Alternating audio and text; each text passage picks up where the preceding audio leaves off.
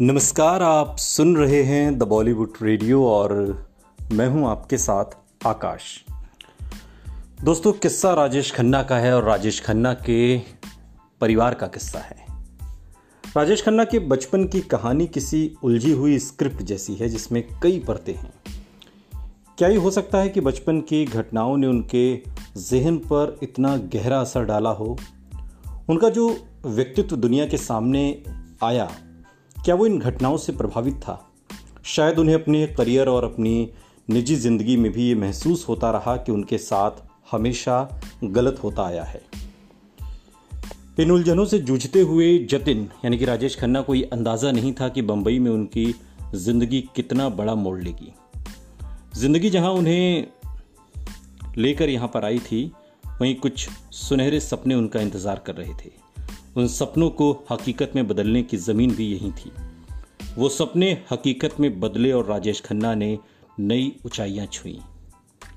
लेकिन सिनेमा का इतिहास गवाह है कि उन ऊंचाइयों से गिरने की जब शुरुआत हुई तो वो पतन रुक नहीं सका। दिनेश रहेजा बताते हैं कि मुझे लगता है कि राजेश खन्ना बहुत अच्छे थे जब तक ज़िंदगी उनके साथ अच्छा सलूक कर रही थी। जब ज़िंदगी में कड़वाहट आई तो उनका बर्ताव भी बदल गया। क्या ऐसा हो सकता है कि ये कड़वाहट उनके अंदर पहले से छुपी हो और नाकामी के दौरान और मुखर होकर उभर आई हो? क्या ये कहानी पुराने जज्बातों की उथल पुथल की थी जो किसी न किसी रूप में बाहर आते रहे? वो जज्बात जिनसे वो शायद कभी पीछा नहीं छुड़ा सके। उनकी करीबी रही दो महिलाओं, यानी कि अंजू महेंद्रू और डिम्पल कपाड़िया ने अपने अपने इंटरव्यूज़ में ये इशारा किया कि राजेश खन्ना बेहद असुरक्षित महसूस करने वाले शख्स थे। भावना सोमाया ने राजेश खन्ना के व्यक्तित्व के इस पहलू के बारे में लिखा, शायद उनके व्यक्तित्व में ही कुछ ऐसा है जो उनकी ज़िंदगी में आई महिलाओं को असुरक्षित बना देता है। और शायद उनकी असुरक्षा में राजेश खन्ना अपनी सुरक्षा ढूंढते हैं।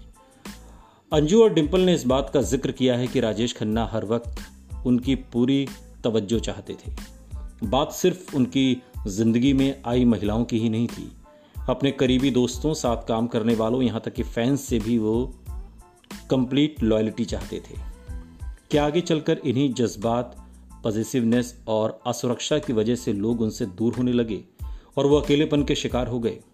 क्या उनके अंदर हमेशा जतिन खन्ना नाम का वो बच्चा छिपा रहा? इन सब सवालों के जवाब शायद अब कभी सामने नहीं आ पाएँगे। अपनी ज़िंदगी के आखिरी दिनों में राजेश खन्ना ने शायद खुद से सुलह कर ली थी। अपने परिवार और ज़िंदगी के अहम लोग भी उनके पास लौट आए थे।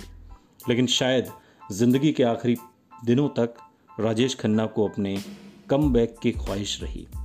चाहत रही कि उनके फैंस भी वापस लौट आए। वो फैंस जिन्होंने उन्हें सबसे अमूल्य दीवानगी की हद और बिना शर्त प्यार दिया था। अपने फैंस के बारे में जतिन खन्ना किसका प्यार तलाश रहे थे? एक बच्चे के लिए किसका प्यार सबसे ज़्यादा अमूल्य और बिना शर्त वाला होता है? ये सवाल आपके लिए है। आप सब सुनने वालों के लिए। जवाब का इंतज़ार है। सुनते रहिए द बॉलीवुड रेडियो सुनता है सारा इंडिया